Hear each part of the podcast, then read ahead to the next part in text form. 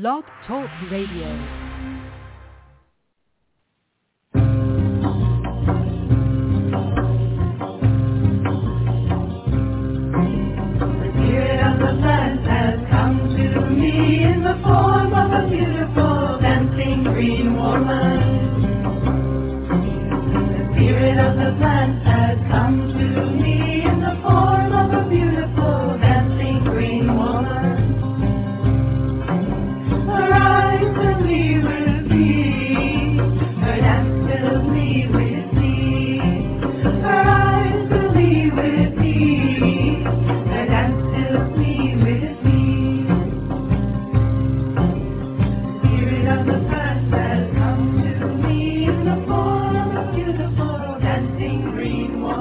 Hello and welcome. We're so glad to have you with us here this evening on Ask Herbal Health Expert Susun Weed, a two-hour radio show each Tuesday night. Herbal medicine is people's medicine. Simple, safe, effective. Please bring your curiosity and health questions. Susun will enlighten, surprise, and delight you. I know most of you know Susun Weed already. She's my mom, so I know her. But for those of you who have not yet met Susun, I'd like to share. She is the author of the Wise Woman Herbal series, wonderful books on women's health and herbal medicine, including Wise Woman Herbal for the Childbearing Year, Breast Cancer Breast Health exclamation point, The Wise Woman Way, Healing Wise, The Wise Woman Herbal, New Menopausal Years, The Wise Woman Way, down there, Sexual and Reproductive Health the Wise Woman Way. And Abundantly Well, Seven Medicines the Wise Woman Way, the newest book in the Wise Woman Herbal series. So exciting. In addition to being the editor at Ash Tree Publishing and writing her books, Susun is the director of the Wise Woman Center in Woodstock, New York. The Wise Woman Center is open to the public on appointment-only basis. She offers weekend workshops, intensives, and apprenticeships throughout the season. Susun is also available to you online via wisewomanmentor.com. There you can go and view her weekly e-zine, you can subscribe to receive a notification via email each week, or you could join her mentorship program. Susun also offers distance learning correspondence courses and online courses.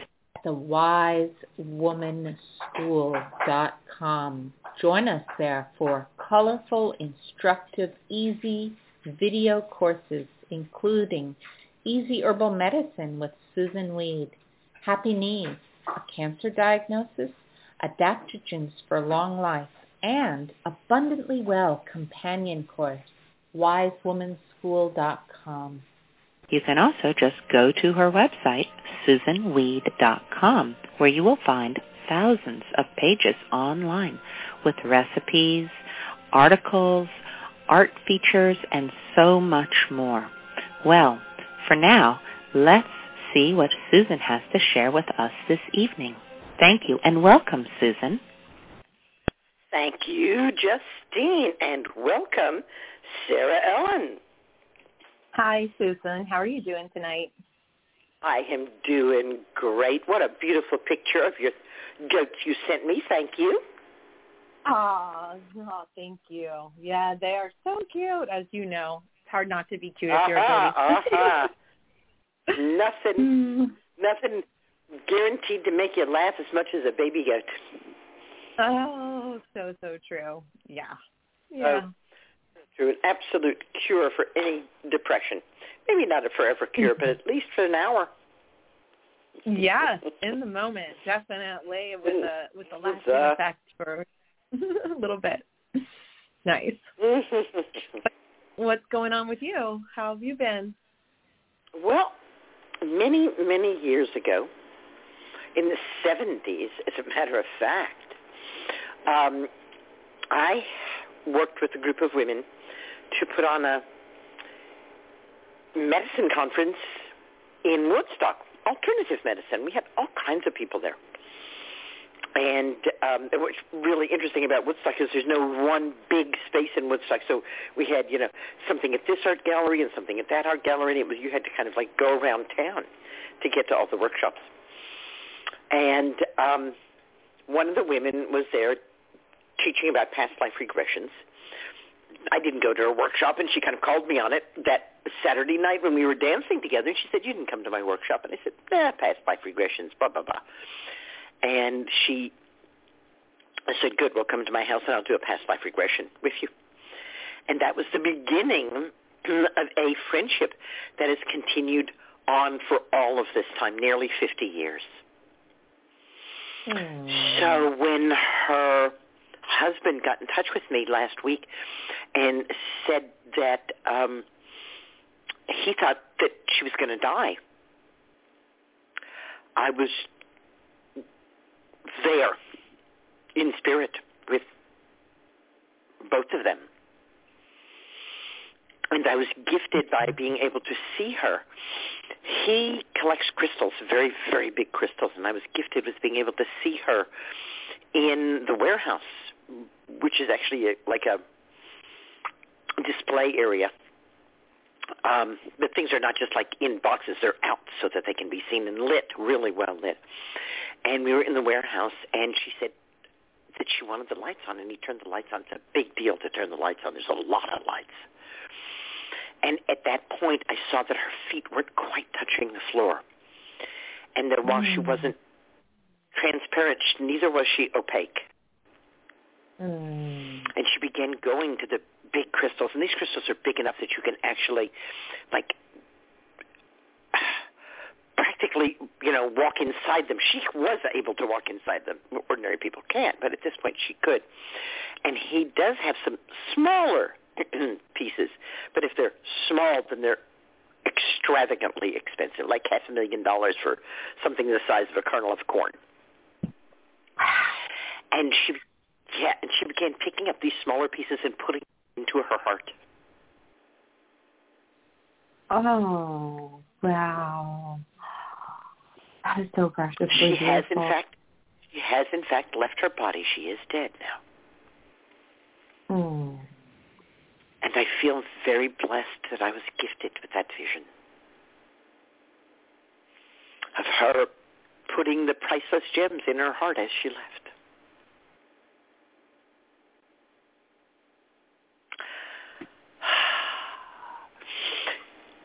She uh, was the largest soul I've ever known.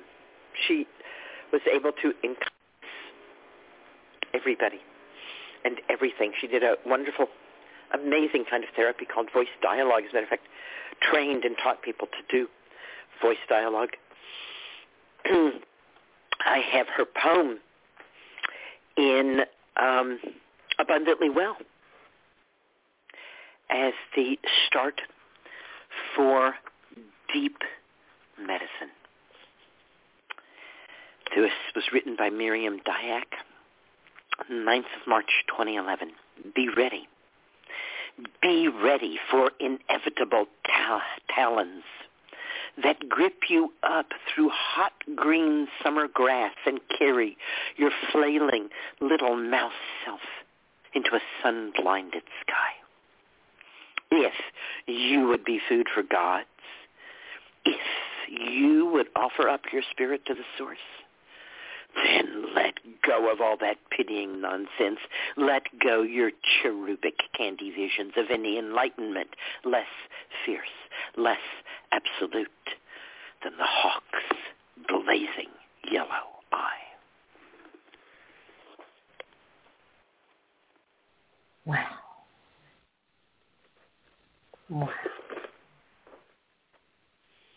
Mm. Mm, mm, mm, mm, Wow. Do I love, love, love that woman. Mm-hmm. And of course, because the goddess is so good, in my inbox today from someone who didn't realize that Miriam had died came this wonderful poem by Ellen Bass called The Thing Is. To love life to love it even when you have no stomach for it and everything you've held dear crumbles. like burnt paper in your hands. Your throat fills the silt of it when grief sits with you, its tropical heat thickening the air, heavy as water, more fit for gills than lungs, when grief weights you down like your own flesh, only more of it. An obesity of grief. You think, how can a body withstand this? Then you hold life like a face between your palms, a plain face, no charming smile, no violet eyes, and you say, yes, I will take you. I will love you again.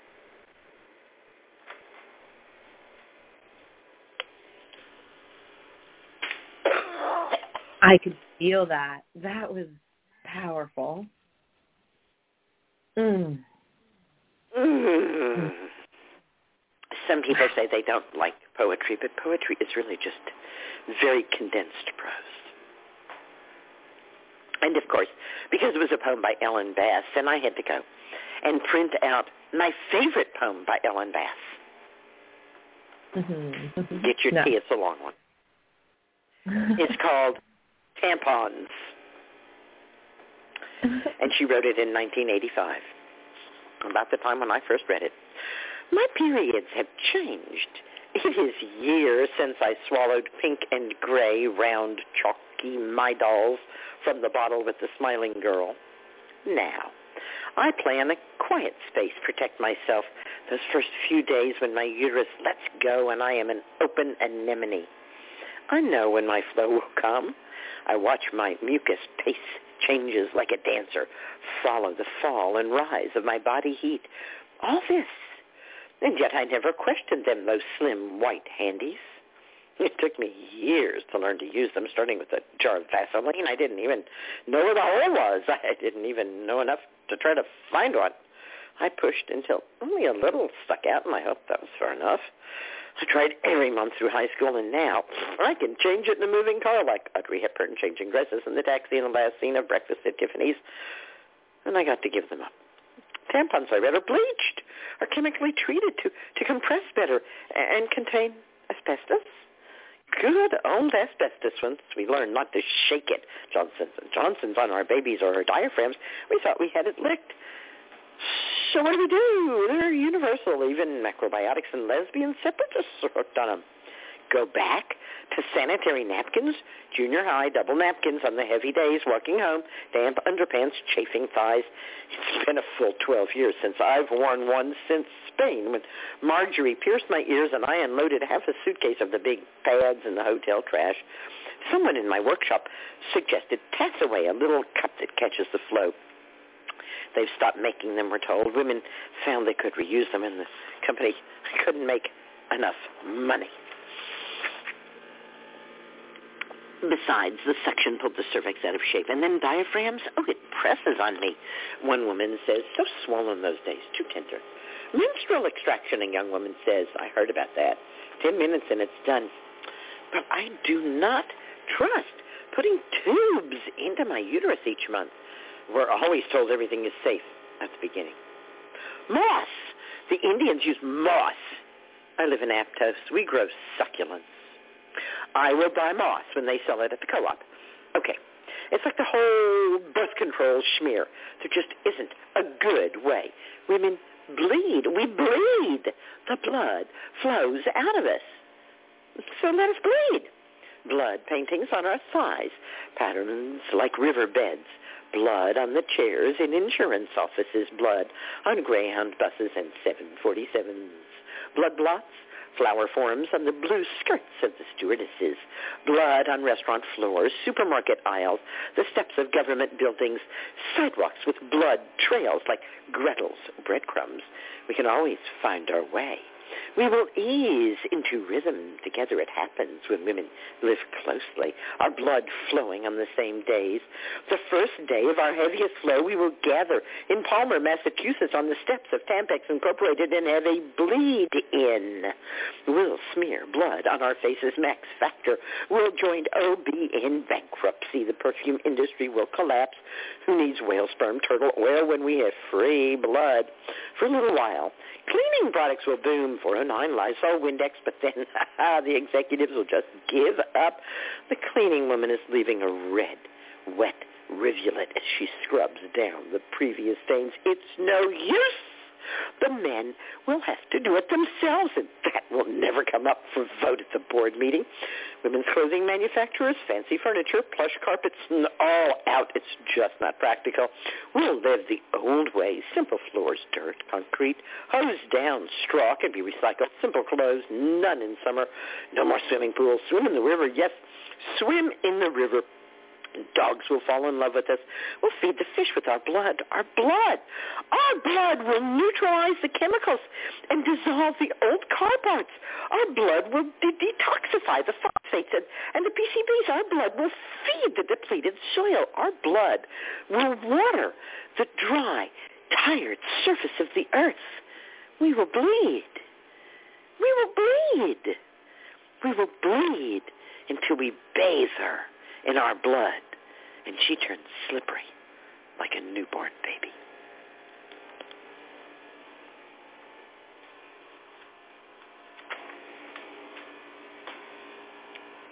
Wow, uh, she's amazing. I have I don't Ellen Bass.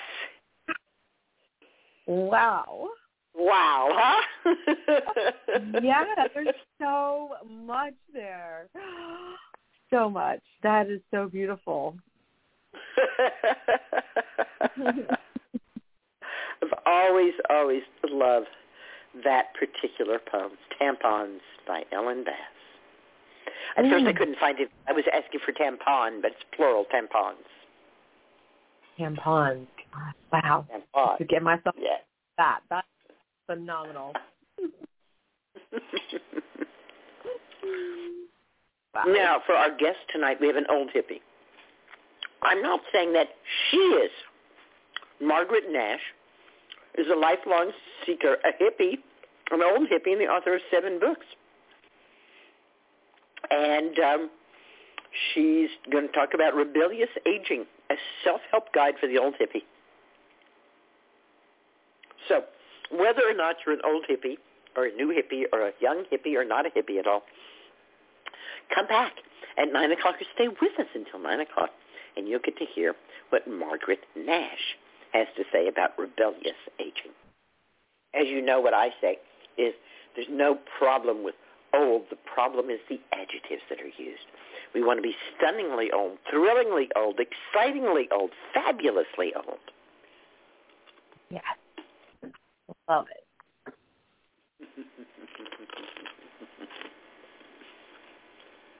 What have you been up to? Oh, well, um, having fun with the goatees, of course, trying to keep up with the garden. Um, I had, let's see, I, I, I had a discovery this week um, coming in from the barn. so I guess my two surprises this week were bats and burdock. And the bats, um, I was coming in from the barn with milk, and I saw something hanging stuck off the side of the house behind um, a shutter, and I realized we have bats up there. So at first I was a little bit ah freaked out, and then I calmed down. Um, I needed to save the bat actually because it was stuck, and um, I looked it up, and it's mating season or baby season actually, and they only have one baby per season, and um, they're very protective, and you know they don't they don't want anything to happen to them. So I put a long stick together and um, offered it to the bat. And the bat kind of pride itself with, with that offering. And um, now they're actually sitting, I think it's so fun, on the outside of the wall that I'm looking at. They, of course, chose the room that I have my stuff set up in to make their home right outside of. So I'm learning about that. wow, bats, so wonderful. They eat a lot of mosquitoes. Yeah. Yeah, they're yeah, they're pretty amazing. So, um, been an interesting, just like learning week about that. And then burdock. Oh my gosh, how about an underestimation? I always knew that the plant was so velcro-y, but um, I was doing some trimming in an area that the goats aren't allowed in, and they love to eat the burdock. So I was trimming, cutting down some of the burdock before it all went to seed, and um, I was putting it over the fenced area where they are, and it landed on my head. And there ensued me wrestling burdock burrs out of my frizzy ponytailed hair and it was a mess. It was like my hair was stuck to my scalp in so many different ways. It was it was it was painful. Um, patience. I've seen people with huge hunks out of their hair because they couldn't get the burrs out.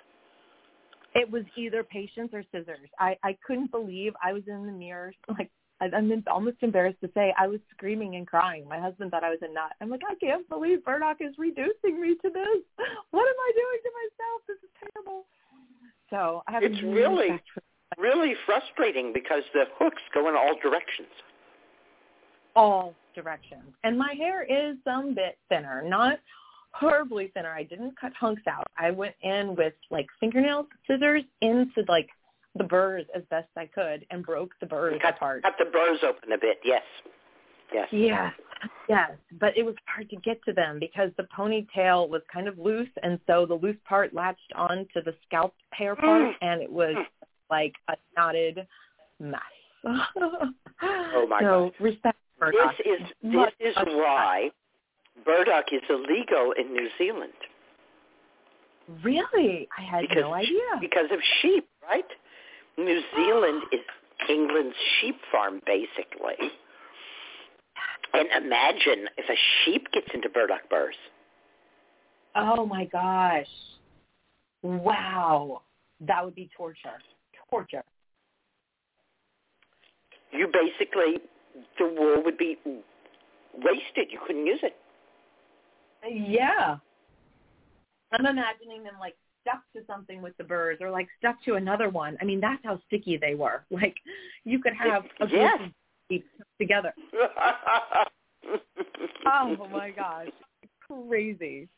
Sheep wow. velcroed one to the other, huh? I, yes, I have some really large burdock here. The the major, the big, like leaves bigger than well, like I mean, longer than from my thigh than my thigh, you know, from my knee to my hip. They're huge. So yeah. I could imagine that.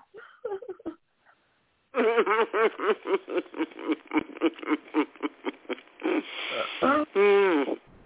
I have oh seen pictures goodness. of birds of birds actually caught in the burdock burrs. Oh wow! I'm not able to. Birds. Even the birds, yeah. Wow like I said, respect, a whole new level of respect for burdock. and we are coming up to the beginning of August. And the beginning of August is a cross-quarter holiday. The quarter holidays are the solstices and equinoxes, and then the cross quarters are the in-betweens like May Day and Halloween.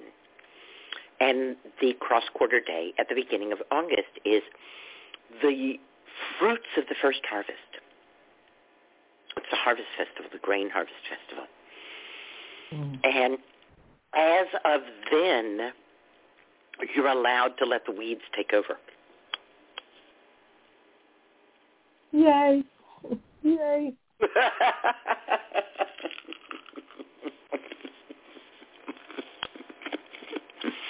because they want to, don't they? They they want they are yeah they they want to and they're showing that they can. so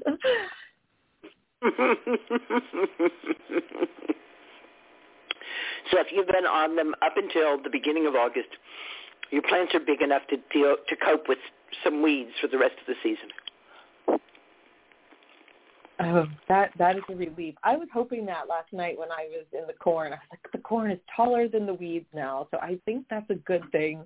I think I can let up. But now to hear you say that and to know that it comes from such you know, a part of the old ways and the ways. Yeah. I, Yeah. Yeah. That makes total sense. I love it. Hmm. Mm.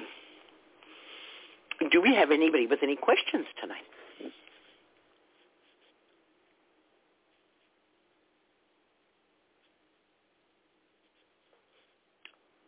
Are we still together? Hi. Oops, hi. Yes, we are. I'm sorry. Oh, there you are. Okay.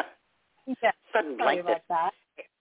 That's okay. Uh, we, we've got a listener who has pressed one to raise their hand, and I'll remind everyone else uh, who is listening that if you have a question tonight, you will need to press the number one in order to line yourself up in the queue with your question.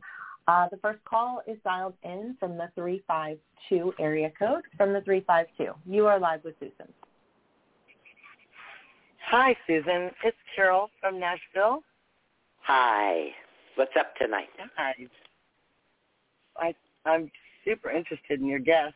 Sounds like a TED talk I recently heard of Jane Fonda on Life's Third Act. what was Jane saying?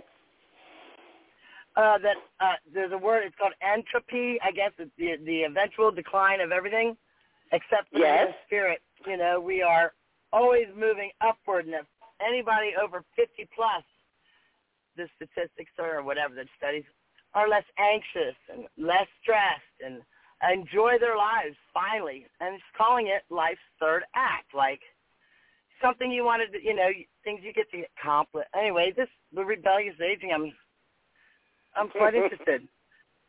Yeah, yeah. So, it's quite interested to hear what she has to say about it too. Yes, I'm gonna I'm gonna stick around. And the All right, good. poem you read about from uh, her name is Ellen Bass B A S S. That's right, like the fish. Yeah. I my immediate response was damn standing ovation. Right? That's a Totally hell of a standing poem. ovation. You go, I Ellen. mean, well done.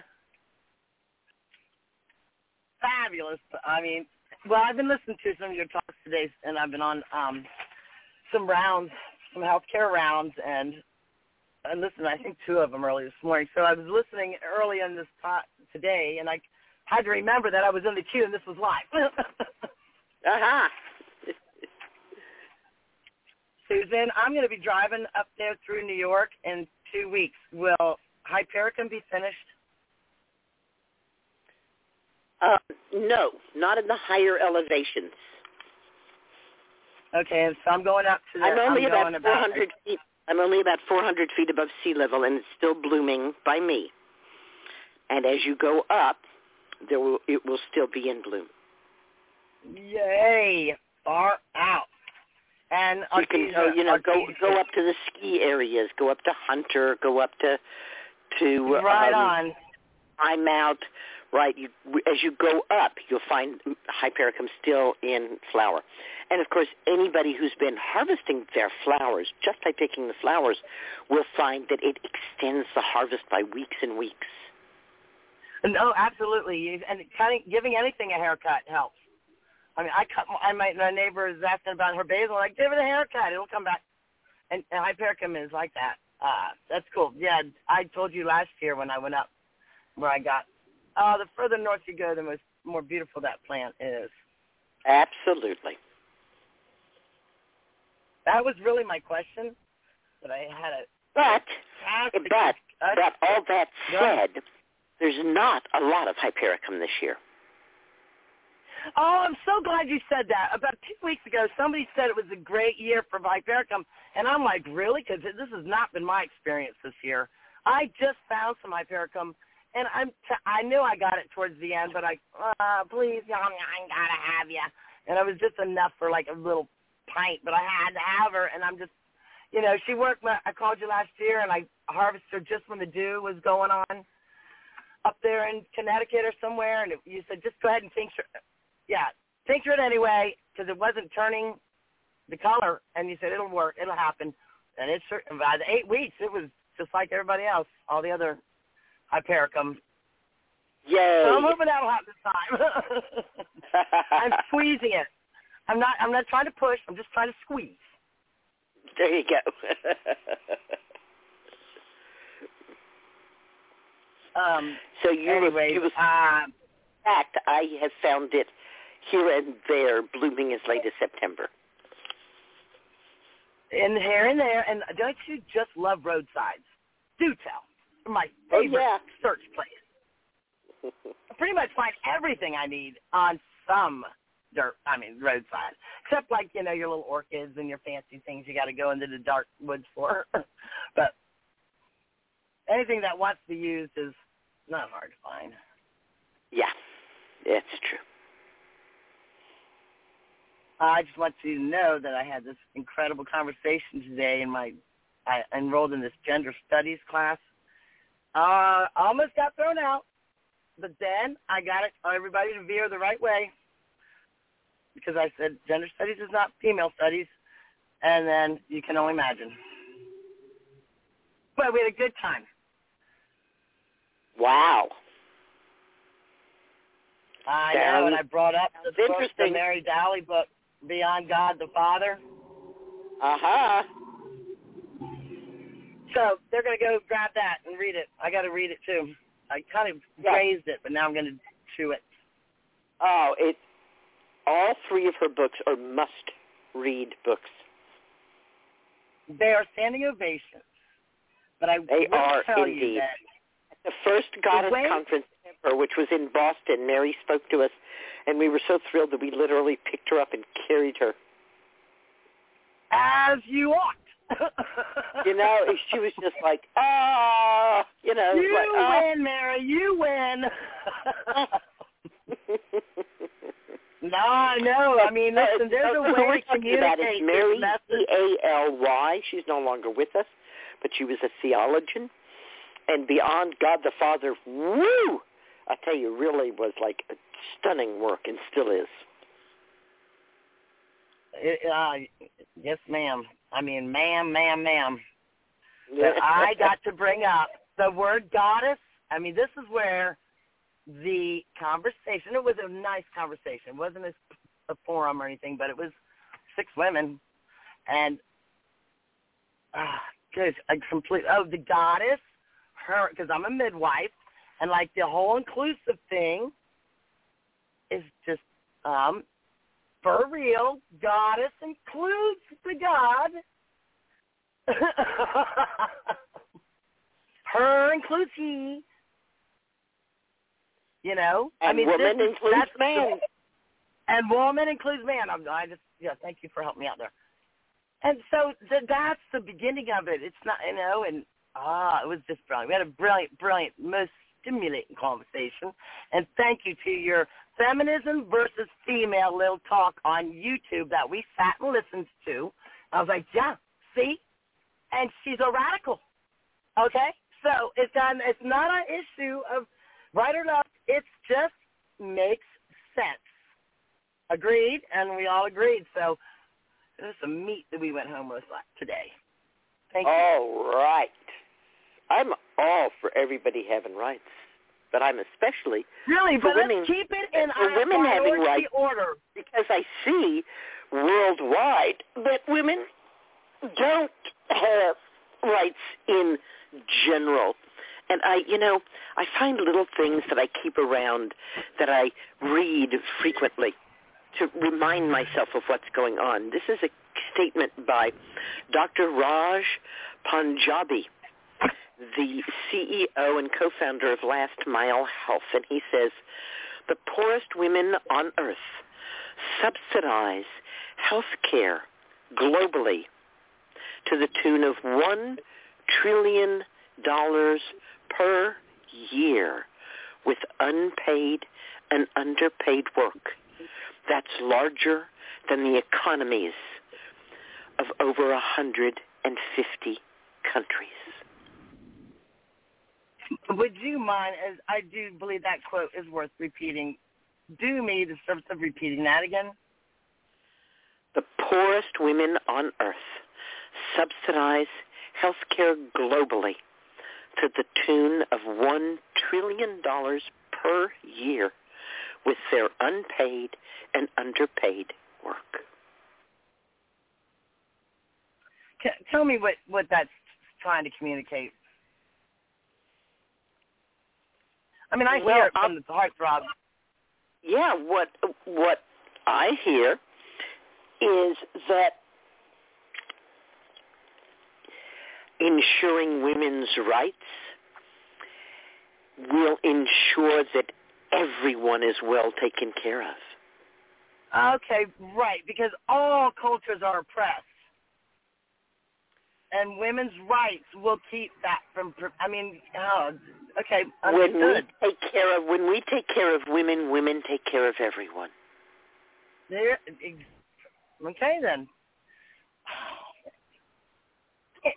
You know, and being being feminist and kind of being a conservatively, kind of not socially as much as just know thinking of common, you know, tr- you know, traditional rule, you know, um, traditions and rituals.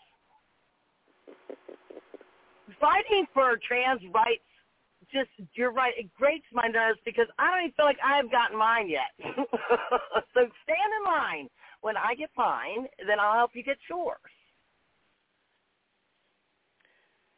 That's what I'm saying, basically, is that women constitute 51% of the people on this planet, and let's work hard, get women rights. And then what will happen as a natural consequence of that, because of the way that women are, is that once once women don't have to worry about being murdered, raped, um, impoverished, then they will do what women love to do, which is to take care, but to bring start beauty. the garden. Get the yeah. It's in the next morning. Start planting. Start bringing energy. I mean,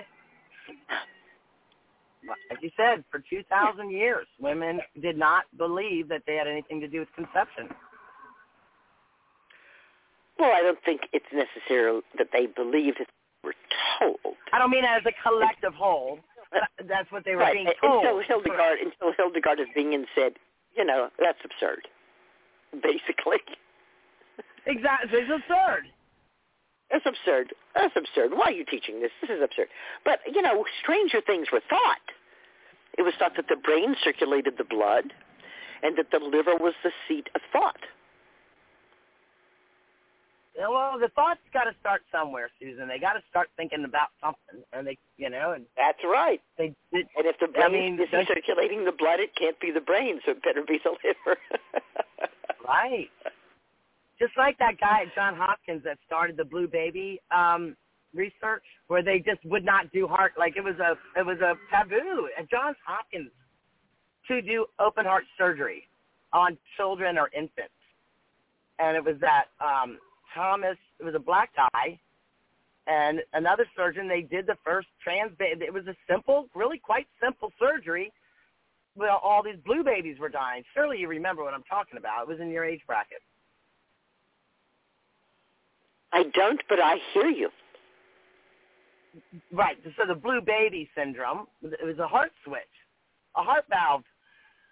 It's it's almost there's you a, know they yeah there's a there's a switch or a valve that is supposed to um, switch over when the baby starts breathing air.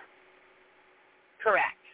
And so then the air, the all the oxygen out flooding the lungs. And not every and not every baby does that as fast as the medical profession would like. As correct, but to open heart to to dive into the unknown and go, oh, we we got it is, is always overreaching the taboo of like the Hildegard woman saying, it, it's just not, you know, to stretch your mind. Mm, maybe that's just not true. Push, right. You know that that that boundary of comfort in this feminism, this this discussion of, it's you know you can be a man and be a feminist, but you're not, you know, you can't be a female. no matter what you say you are, how you're defining it, it's just like you brought up that study about Japan and the women there that have secured those positions for jobs and how trans men are taking it over. God damn it. They're going to it's not jobs. It's, figure it out. It's not jobs. It's God, government God positions. saying, well, I'd like to just use God, damn it, and not include the God. So I don't again, involved again, in so again, just for anyone who's listening, Women's Declaration International is an oh, yeah, international group of women, Women's Declaration International. You can find them easily online. And I've certainly signed the declaration, which basically says what we're saying. Um, we want everyone to be safe and have rights. And toward that end, we want women to be safe and have rights. And you can sign the declaration or not. But once you're connected, they will give you a link to the Zoom meeting, which is Saturdays, in which women from around the world come and talk about what's going on, where they live, and or um, give presentations. Um, I was not aware that at a big women's swim meet, a uh, man was allowed to yes. compete because Yes, he said. Oh he my was gosh! And you know that I'm yeah I'm a swimmer and, I and the and I'm mother of the and the mother of the woman who would have won was on the Saturday morning Zoom meeting. Brilliant. Talking I about what sure that was, what that meant to her mm. daughter. Oh, who has I'm it, her it's, life and- getting ready for this event. I just feel like the yeah this whole but mom they can they believe I I understand what they believe, but it's not reality. They used to believe that you know everything. It's superstitious to agree with an extreme non-truth. Well, let's prick his finger. X X means you're in. X Y means you're not. It's I don't you know after that I hate it for you. I'm sorry about your luck, but this is we're competing here. It's it's very interesting because I've been pro life apparently my life, but I now I am pro woman is where I'm at. Do you know that this whole abortion thing sounds great and everything, but these women that are fighting for that pro life, what we just happened, the ones that want rights to have their babies at home, and do you not think for a second this is not going to interrupt that? It's from conception to you can't you have to breastfeed whether you like it or not tell any woman to do anything that she doesn't want to do with her body, with her infant. I mean, it's it's it's a rough row. Sovereignty, sovereignty. Red Earth Gathering, the Mountain uh, West Women's Herbal Gathering in Colorado, is focused on sovereignty this year. Well, sovereignty to me means we need some more orphanages and we need some more, I mean, we need to buy some nice places where it is not an abortion, it's going to be an orphan, which I'm good with. So where's the funding? Where's the funding? Where's the funding for kindergarten and the health care and so on? I mean, right. I mean, where's the funding? Because it's it's it's not it's just it's a continuum issue. It's my right to Correct. have birth control. It's my you know, my right to the choice of men I want to sleep with, to whether I want to breastfeed or whether I want my children to go to school. Like, you know, sovereignty. I've taken up enough of your time, Susun. What a delightful conversation. Thank you so much for sharing with us your passion, and uh, thanks for reweaving the healing cloak of the ancients with us. Green blessings. My pleasure. Susun. Green blessings. Good night. All right, and I will remind everyone listening, if you have a question this evening, you do need to press 1 to get yourself lined up in the queue. We have one caller that has pressed 1 to raise their hand, and you've dialed in from the 209 area. The 209, you are live Susun. Hi, Susun. This is Julie from California, and I'm calling to ask you about um, Juliette natural rearing book Yes. on animals. Yes. And um, I know you were friends with her, which I think is so amazing. I love her books. I breed dogs, so and I do natural rearing the best that I Oh, can. and she was such she was such a dog lover. Her advice for dogs Oh. is so coherent and priceless. Yes, I just have some issues with translating, like in her book, the herbs she uses are are the the dried herbs. Oh, my puppy's gonna start crying now. And you know, I know you're not a advocate for using dried herbs. Hello, puppy. Oh, I use only dried herbs to make infusions. Okay, so how? But I mean, like for for this is like medicinally using them. Infusions are medicinal. Okay, so just make an infusion out of the herbs that. Well, it depends on what you want from the herb and what you are asking the herb to do. Basically, you know, any herb can be prepared in any way. We can tincture any herb. We can put herb in vinegar. We can put it in oil. We can put it in honey. We can, you know, That's use it true. fresh. We can use it dried. We can make a fomentation or a poultice with it. And with many plants, there's a, a kind of yin and a yang to it. Hypericum uh-huh. perforatum, star of the hour, is one of my favorite examples of this. If you take the oil that you make, infused oil from the fresh flowers, not from the dried flowers, only from the fresh ones, because the oil evaporates when it dries, so you can't get it from the dried. You take those fresh flowers and put them in oil and let them sit for six weeks, and then you put that oil on your body. It makes you like the plant. You can stand in the sun and not get burned. If you take those same flowers, those same fresh flowers, and you put them in vodka, a different part of the plant will be extracted. And you take that, and then Oh. this the world's strongest antivirals. But it won't work from the dried flower. Okay. I I don't this, think that's one of this the is herbs. an herb. Hypericum is an herb which I don't use as a tea or an infusion because there Okay. are side effects when you use dried hypericum. But things like stinging nettle, when I make infusions, I'm making nourishing herbal infusions. So, for instance, when my goose was attacked by a fox and had his armpit ripped out, I brought him into the house and I fed him comfrey infusion made from dried comfrey, Which was good because of, um, of course this was the middle of the winter, right? Foxes are only going to get at your geese in February, not Yeah. in June. Right. So I didn't have any Okay. fresh herb. So I was happy, you know, I I make infusion for myself. I drink a quart of nourishing herbal infusion every day. And How did I- you get, give it to your goose? Did you just uh, I, syringe it I put in? the goose in my lap and I put the goose's beak in the liquid. Yeah. Oh, it and would this drink was- it? It would drink it, yeah. Oh, I also usually mix some yogurt in with it because animals generally really like yogurt. It's very healthy for them, yes, I do. especially if they're sick. And I find it just, if you give them anything with some a little yogurt mixed in with it, it's like, oh, good, I want this.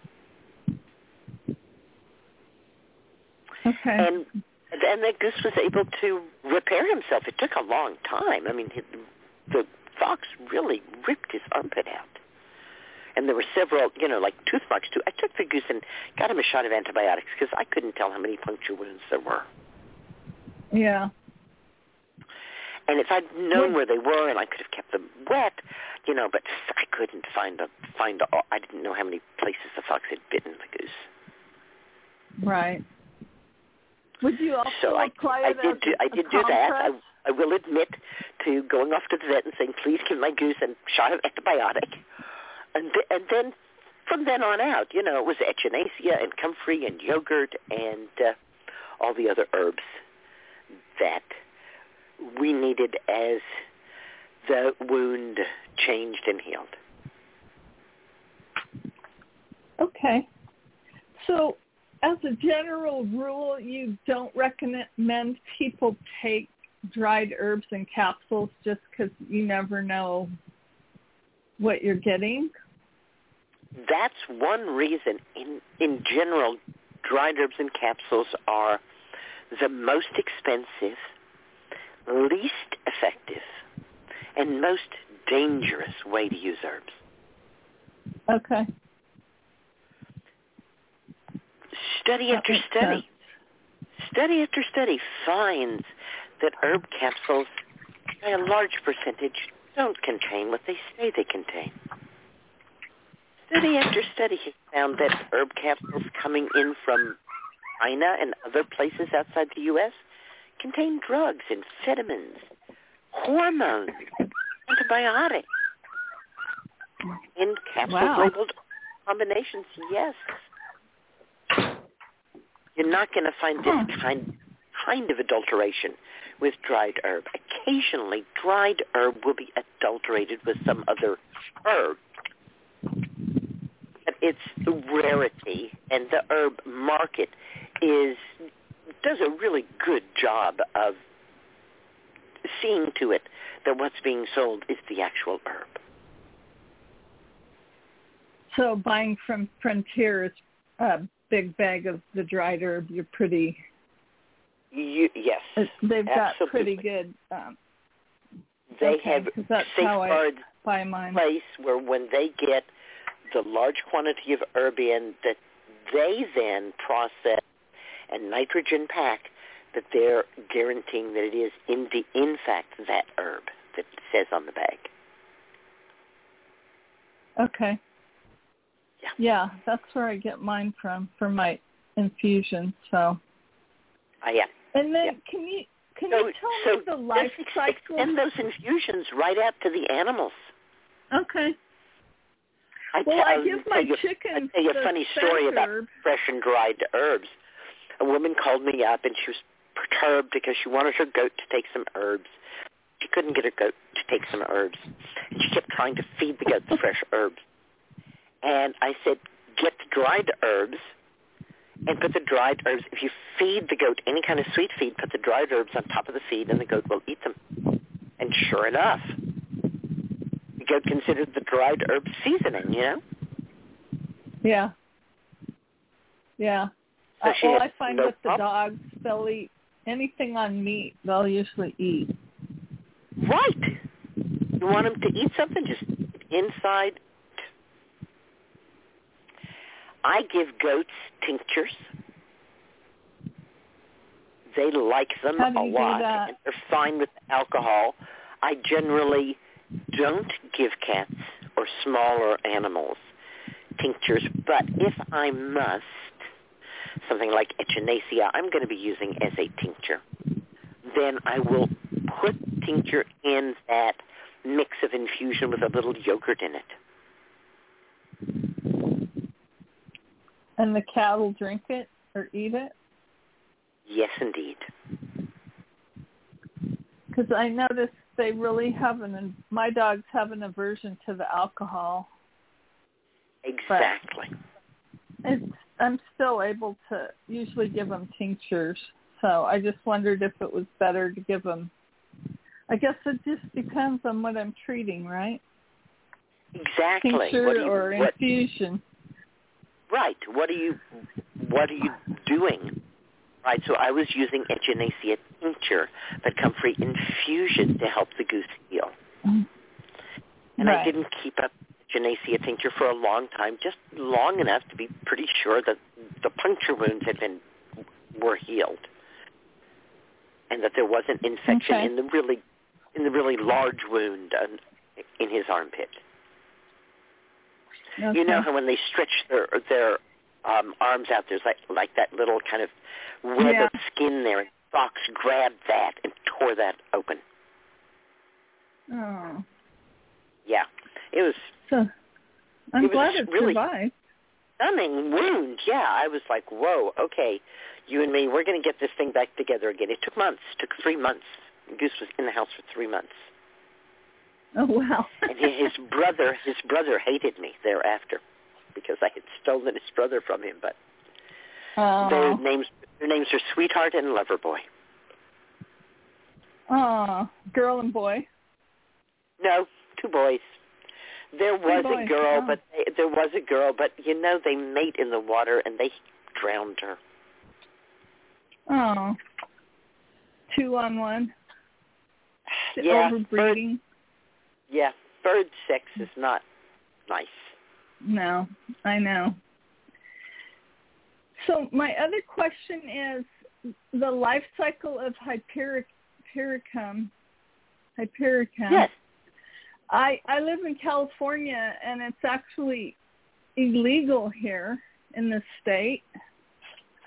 So I've been trying to grow it in some planter boxes and um I haven't does it die after 2 years and then reseed or how did isn't it one of those herbs that it's an every two year one or uh, do I'm not sure about it. It's considered a tender perennial. So an Okay. annual lives one year or less. An annual means one. Oh, So an annual is one Okay. year or less. A biannual, but we say biennial, lives two years or less biennial. A perennial, right, lives uh-huh. more than two years, Okay. Which is startling for some people because they think perennial means lives forever. Right. And well, and there are, you know, you plant reseed? you plant echinacea, They you pretty much reseed have themselves? echinacea forever. But many perennials are tender. So hypericum from seed comes up and generally has one stalk, which may branch, and some leaves, and maybe a flower or two the first year. The second year, it comes up and it's a much healthier plant.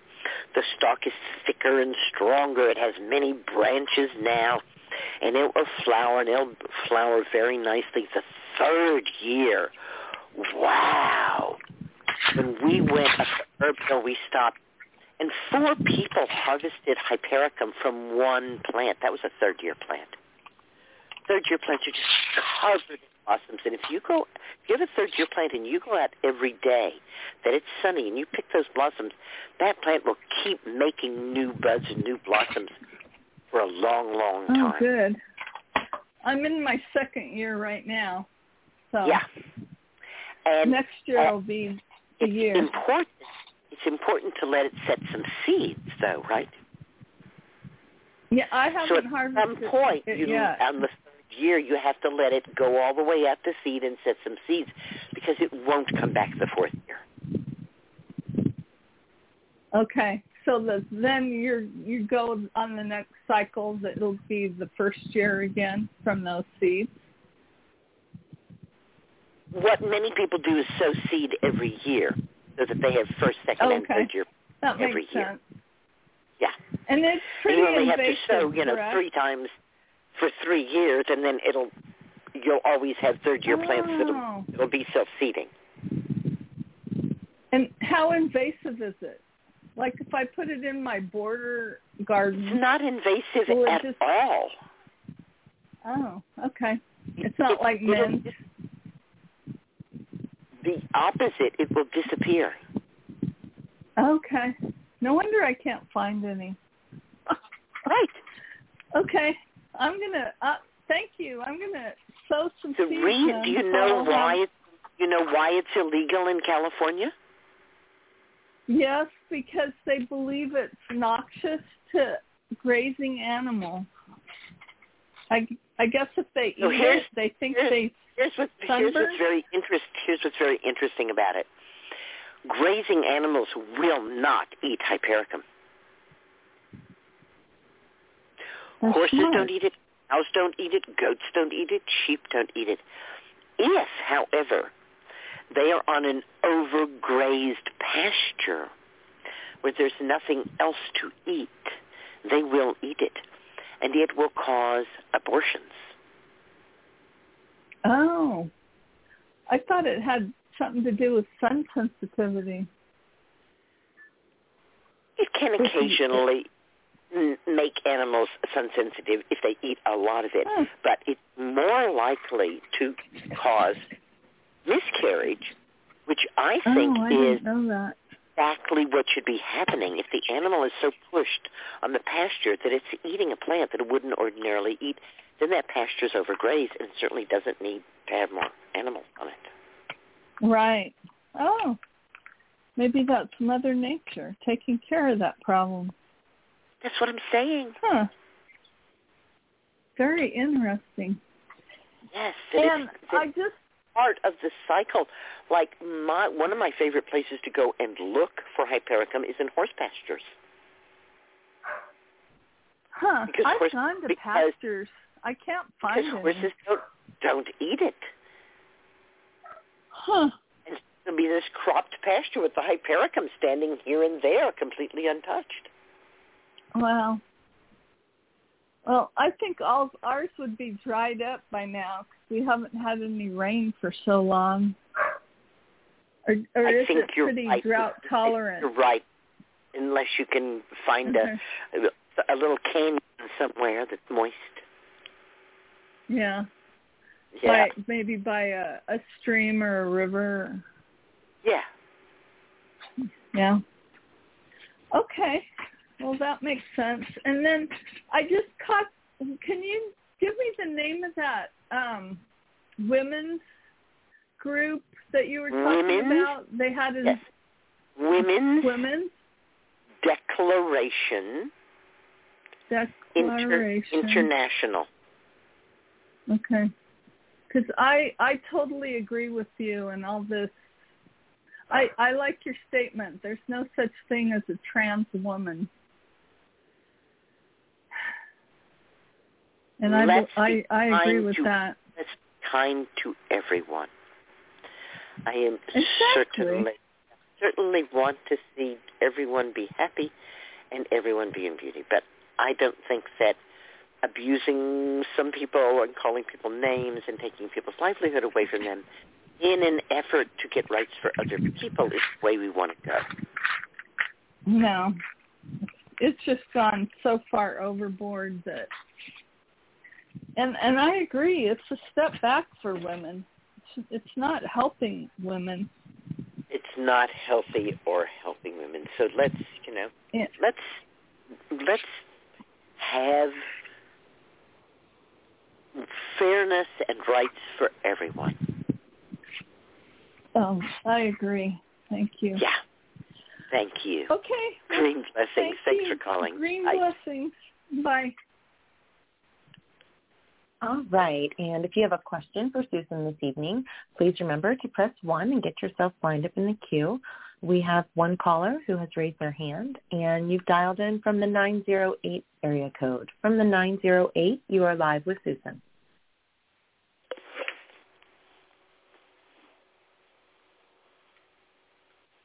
Hello, in the 90.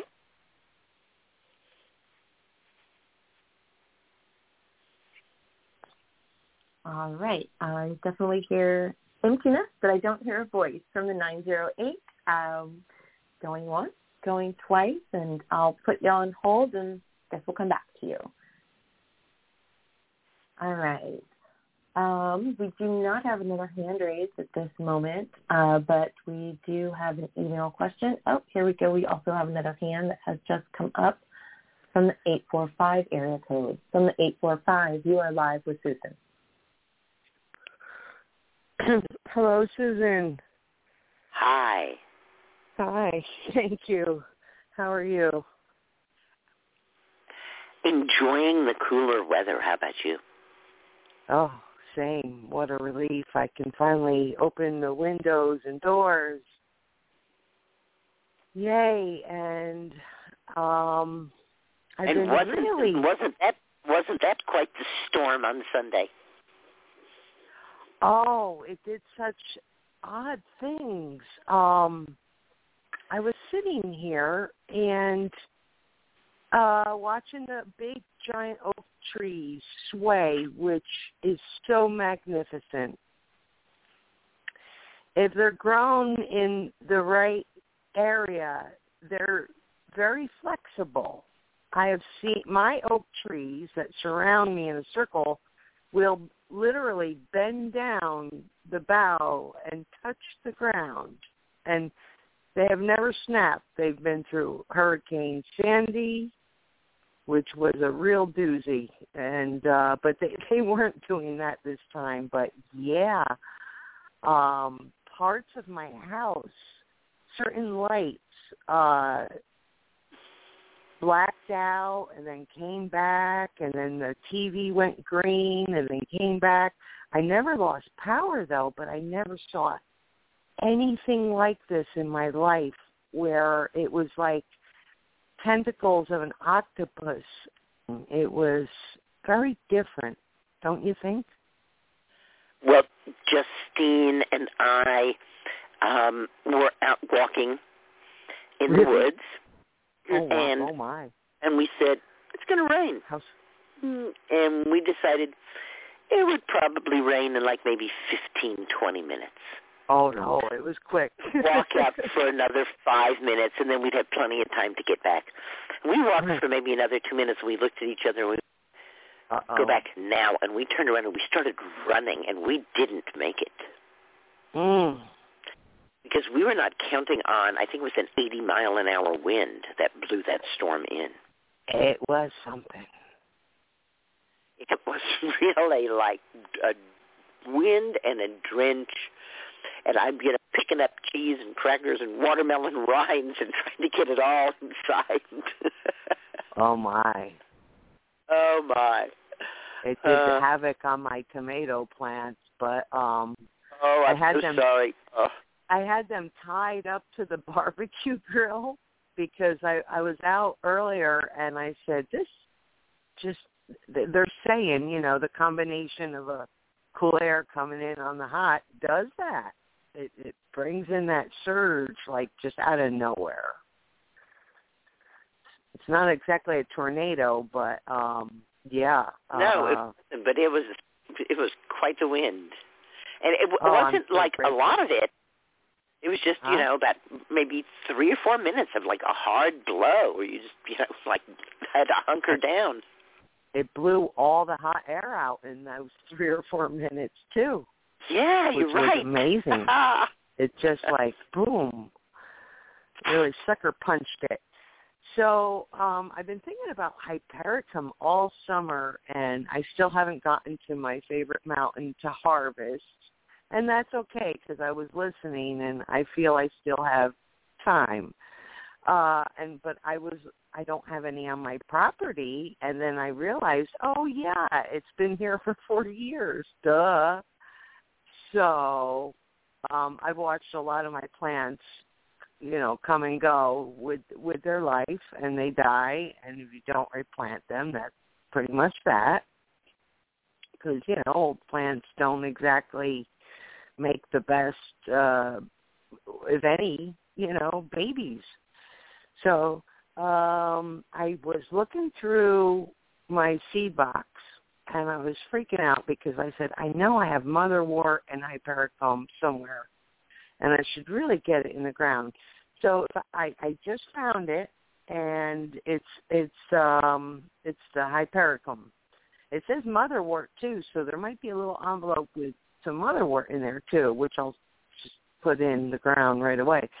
But is it okay to plant the hypericum now, or should I just like wait? Uh, does it need to be stratified?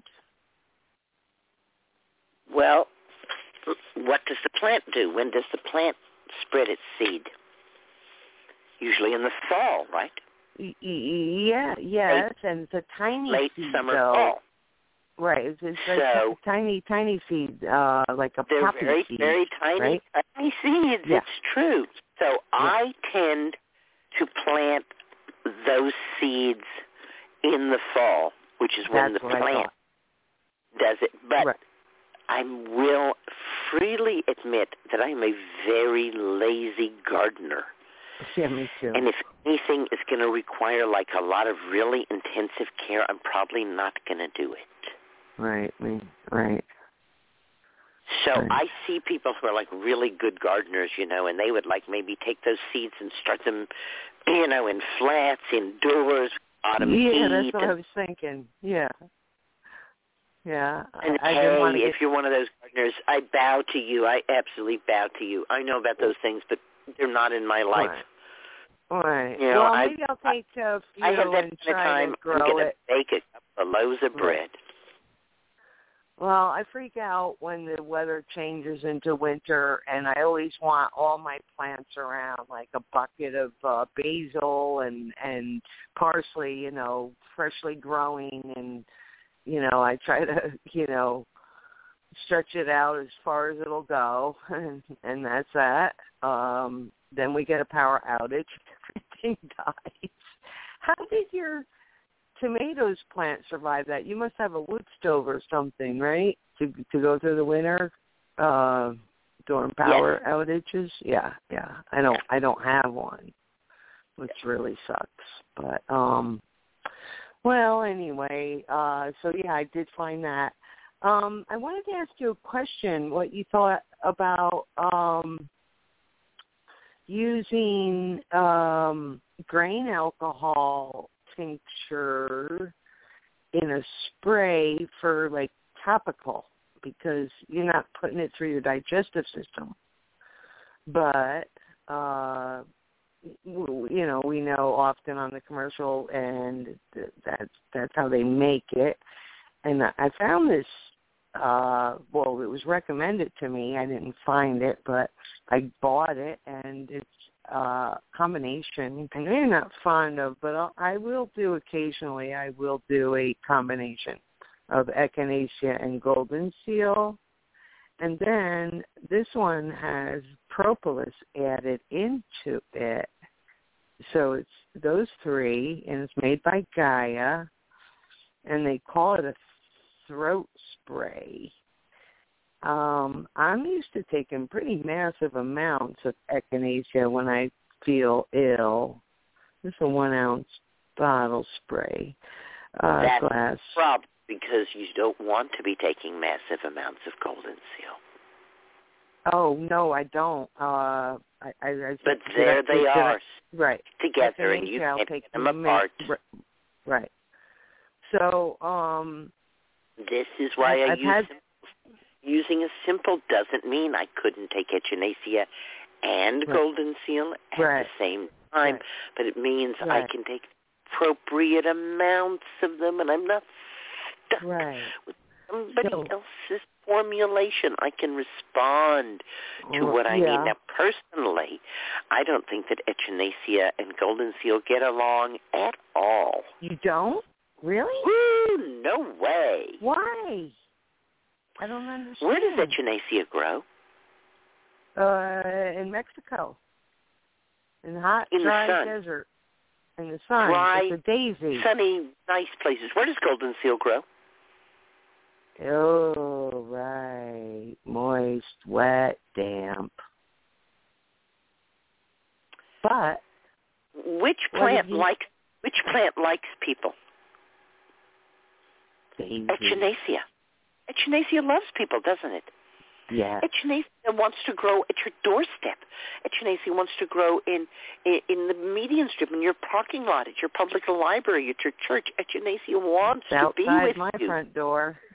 Right? Yeah. What about And golden seal? I Does didn't golden, does golden seal want to grow by your front door? No. I'd have to go walking deep in the woods by the creek or something. On the west side, of- probably. Can't think of dark. two plants that are more opposite. What a horror for them to have to be together.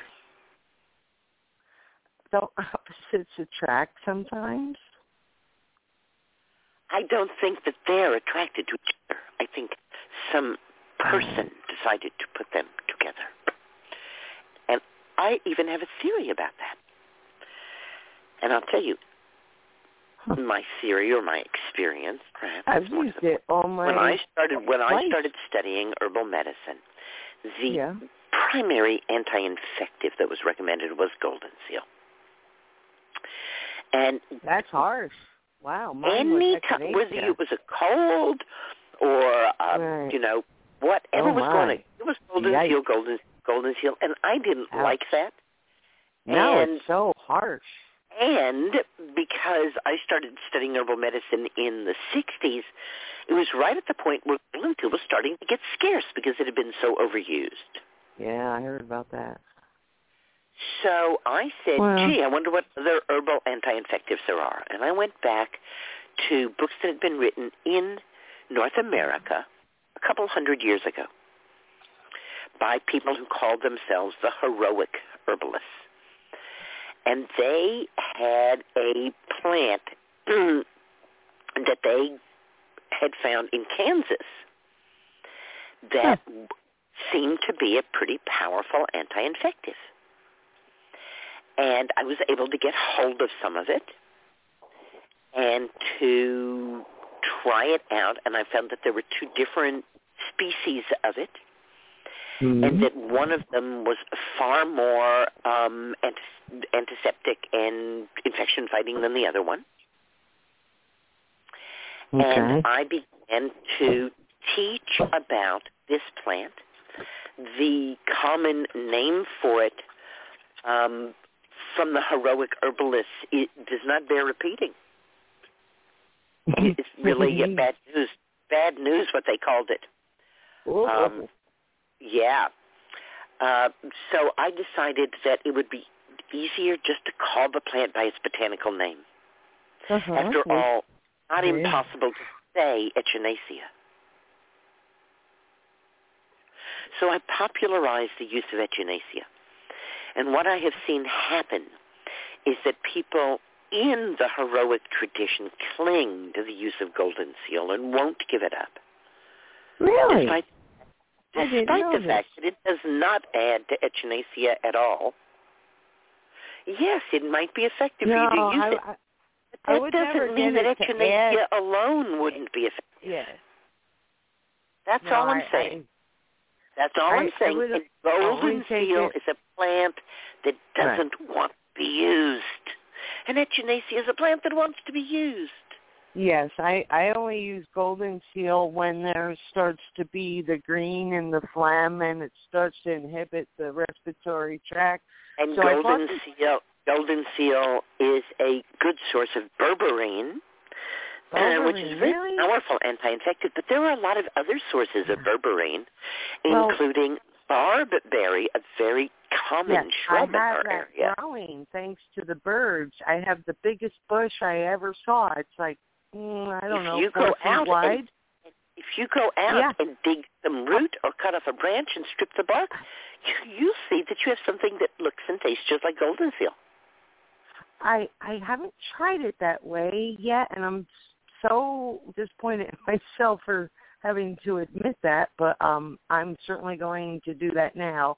I've been Yeah, eating the but the berries, next- which are good. the next uh, if you want to add a Mm. berberine-rich yeah, tincture, when and you're I taking kn- echinacea, Oh. when you get to that green stage and you I say, hey, I need some berberine here, you'll have your own. So I can Well, put the bark and the and, and the root is a tincture. It- Yes, you can tincture Like- the root or you can Really? tincture the bark Oh. of the above ground part. Uh, uh, uh, say that again, please. The above ground part has a bark. Yes, the bark, You can peel that off and you'll see that it is bright yellow inside. yellow. So that's what I want underneath the cambium. That's right. Yes. But where it because it's a color. shrub and not a tree, there's not really you don't have Yeah, to take any shrub, hard all right. off of it. Yeah, It's a shrub. So you It's- just use the whole thing. Or I have. if got you're clearing an area and getting rid of it, use the roots to make the tincture. My, mine has thorns on it, so I know it's uh you not it has. That's why it's native. yeah, right. Yeah, barberry, right. and Barberry its botanical is name is berberine, and the compound was first found in this plant. Right, and and and bar without the b, barberry is poisonous, isn't it? I believe. Barberry. Um, there's there's bayberry, which you shouldn't eat. It has uh, berries that make a wax, a bayberry wax candle. There's yeah. barb, which is berberis, and there's bearberry, which is uva Oh, ursi. bearberry. That's the one you don't want. Yeah. But that's uva ursi, and it's safe to take it Oh, as a is? tea. That's okay too. Oh no, I thought there was one that wasn't good. I the, said you probably shouldn't eat bayberry.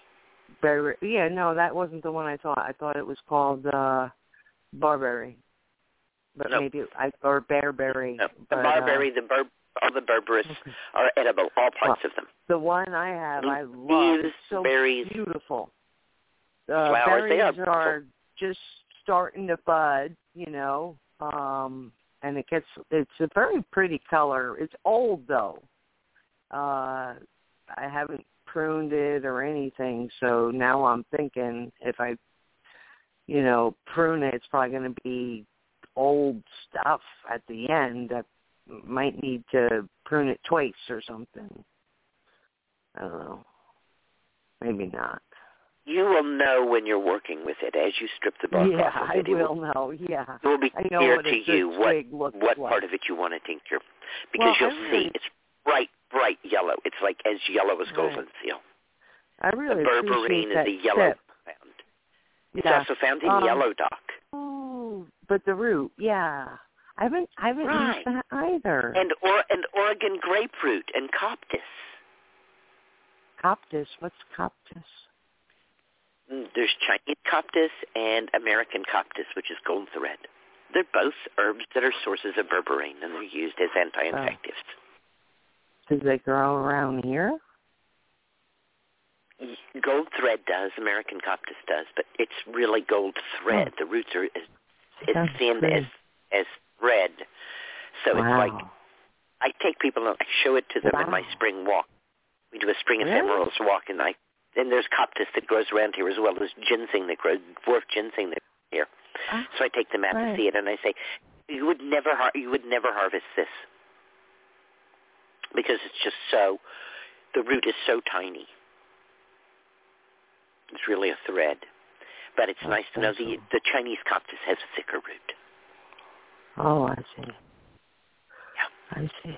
So berberine is the- very good. Uh, the barberry, the berberine was actually Barberry. brought to North America by um, English settlers because it's a food yeah? and medicine plant. Yeah, Oh, it's wow. yeah, in, introduced That's- specifically for food and medicine use. And they, of course, knew nothing about they knew nothing about golden seal, which is a strictly North American plant. Right, right, But they had been yeah. using berberine as an anti-infective for a long time. That was well known. It's very good at that. I'll tell you. So the spray, I had, I've had a sinus uh problem from the allergy season this year, which is the like almost not the worst, but top three uh, in my lifetime. And you know, I almost died like three times. So I got this spray, and I, what I wanted to say was the application of the spray into the roof of my mouth and it sort of like woofed up into the sinus cavity. And it did wonders. And um the the propolis is in here too which is a major major anti fungal that's why the bees um i believe juice that is to seal up i think the holes, the the cracks in between the beehive holes, like it seals it up. Mm, you know, Propolis uh, is indeed resins, gummy resins from It's, mm, usually right trees like poplar buds. cottonwood. Yeah, Yes, cottonwood is a poplar, right? Yes. there's a absolutely. beautiful co- cottonwood that grows right next to the colony in front of that Right. uh Mm, Victorian yes. looking house. Yes. I love Yeah. that's my favorite one. It's probably beautiful right now. I haven't seen it in a while. But um Sarah, is the anyone else who's pushed one? Oh, Uh, we thank do you, have Susun. two calls. Thank you for all say your um things. Company goodbye to you and, and- your advice. You are so welcome. Good night. Dream blessings. Good night. Bye. All right, we'll try the caller from the 908 area code from the 908. You are live with Susun from the 908. All right, let's go to the 608 area code from the 608 area code. You are live with Susun. Hello? Hi. Hi, Susun. Hey, I had a quick question. I was reading um, on a friend's uh, a friend had posted this that she thought that um, she was she's uh, type one diabetic, and that taking vinegar, like a dose of vinegar, I don't know, a couple tablespoons a day, helped lower her blood sugar. And I had thought, oh well, I'll try that because I'm a type two. And what I discovered, and I just realized it today, was that um, I've been doing it for a couple of months, and I've been having calf cramps. And I'm like, oh, I remembered that when you eat a lot of spinach, the oxalic acid in it binds up calcium, and then that can cause cramps, muscle cramps. And I was wondering if you had any thoughts about this, um, taking the apple cider vinegar in that way, and am I on the right track with my thoughts? The scientific evidence about lowering blood sugar is far stronger for stinging nettle than it is for apple cider vinegar. Okay. So when people want to take something to lower their blood sugar and to, as a matter of fact, there are large clinical trials that have been done in South America showing that stinging nettle reverses type 2 diabetes. Ooh, there are nice. no there are no clinical trials that I know of that show that apple cider vinegar does. Okay, good. That's what I was wondering, and I just decided today, no more. I'm not taking any more of it. Uh, I'll uh, have a little bit, you know, a tablespoon or two of sauerkraut a day for my mm, probiotics. Yeah, that's a great idea.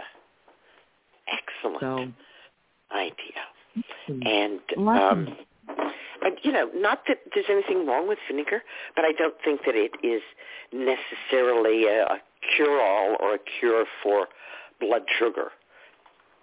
okay, problem. great.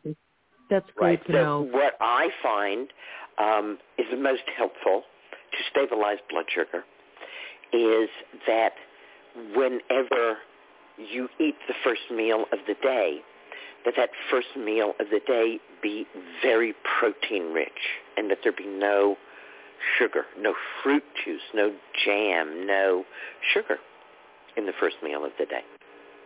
Absolutely, I agree. I agree. Although I tend to have a little bread because um I really like that wholesome, really nice, Bread, I'm not saying no carbohydrate. I'm saying no sugar. no sugar. Bread. Gotcha. No sugar. Gotcha. Right. So, Gotcha. um, yeah, whole, whole grain bread, slow release carbohydrate, very important. Yes. Yes. Yeah, and I wanted yeah. Yeah.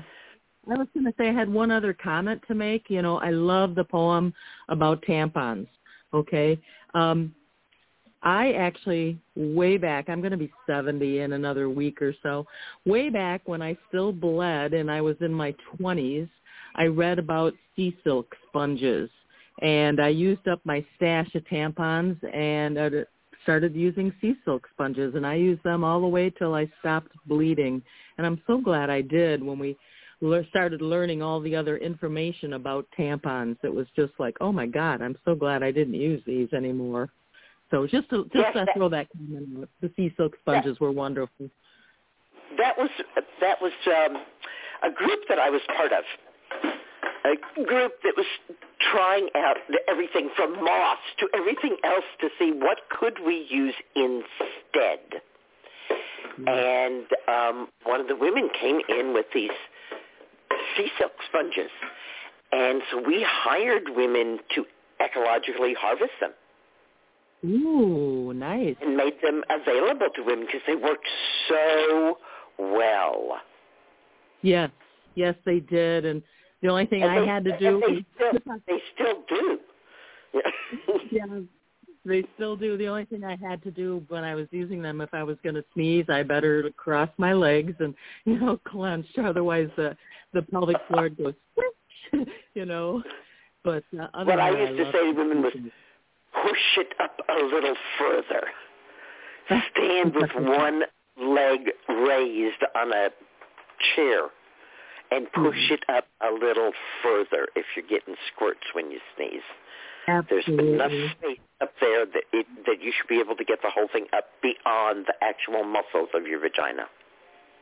Well, that would been that would have been nice. I have a a, a tipped cervix, so I haven't got that much room in there, but it is what it is. But um yeah. anyway, it was hearing that poem. That was just like, oh yeah, yeah, yeah, you're yelling bass. yeah. Yeah. Okay, that's about it for me. It's so wonderful to hear okay. your voice. Thank you. By Thanks the way, this is Mary. and blessings. you take care. Bye. Green blessings. Bye bye. Bye bye. All right. It looks like Margaret is here in the queue. Oh, goody. All right.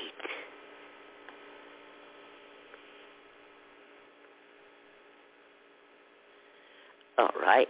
Hang on here. There we go. Now, wait. Why did you take away Margaret and give me this? Give me, give me Margaret back, please. Margaret Nash is a life coach, lifelong seeker, a hippie at heart, and the author of seven books. She lives and works in San Miguel de Allende in the highlands of Mexico. She's a trained hypnotherapist. Margaret, certified in the 1990s, is a master practitioner and trainer in NLP, neuro-linguistic programming, hypnotherapy, and timeline therapy. She's been honing her craft on unsuspecting and probably suspecting folk for nearly 20 years in both Mexico and England. She coaches online and in person in San Miguel, helping people deal with surviving transitions, aging well, and finding their groove in life in their 50s, 60s, and beyond. Her background is in business training. She uses a practical results-oriented approach combined with an esoteric flavor in her training and coaching. Welcome to the show, Margaret. Well, thank you. It's nice to connect with you. At the beginning of the show, I said that you had declared that you were an old hippie. An old hippie at heart. There is that little proviso there. It means I don't does that necessarily mean look, you were, look like does a that hippie. mean you're too young to have been a hippie? No, no, no, no. Oh, I was right there. Um, I was right there in the middle of it. Uh, no, it means that a lot of us uh, were hippies back in the 60s and 70s, and then we grew up and graduated from college and got married and did all the usual stuff, had kids, and got very, con- you know, kind of um, in society and kind of forgot our hippie roots, but there's still a kind of a rebel living in us, and we're still weird, and um, we want to grow old weird and that's my that's my demographic. Old and weird. I like it.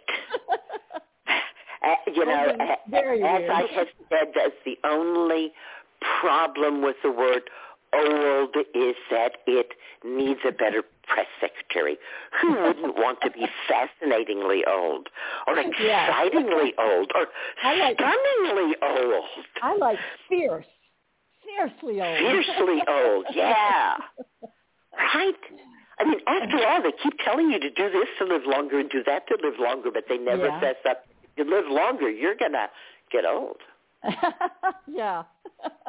no, they don't tell you any of that. but they like to they like to ply you with medicine and drugs to uh try to stave it off. And uh yeah, so I I'm kind of a rebel.